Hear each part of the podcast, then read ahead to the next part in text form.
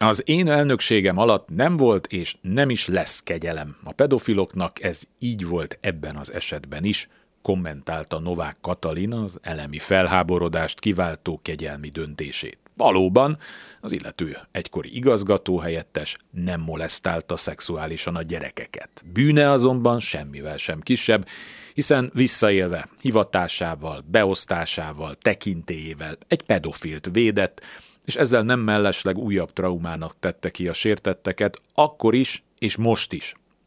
Minden kegyelmi döntésre igaz az is, hogy természeténél fogva megosztó, és én az elém terjesztett több száz kegyelmi kérvényről minden esetben igyekszem a leginkább körültekintően dönteni, mondta szintén Novák.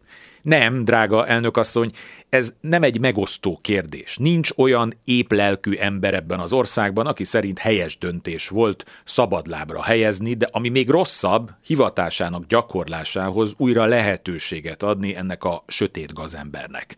A Fidesz egész univerzumot épített az úgynevezett gyermekvédelem köré, ami a gyakorlatban könyvek fóliázását és kiállítások korhatárossá tételét jelenti.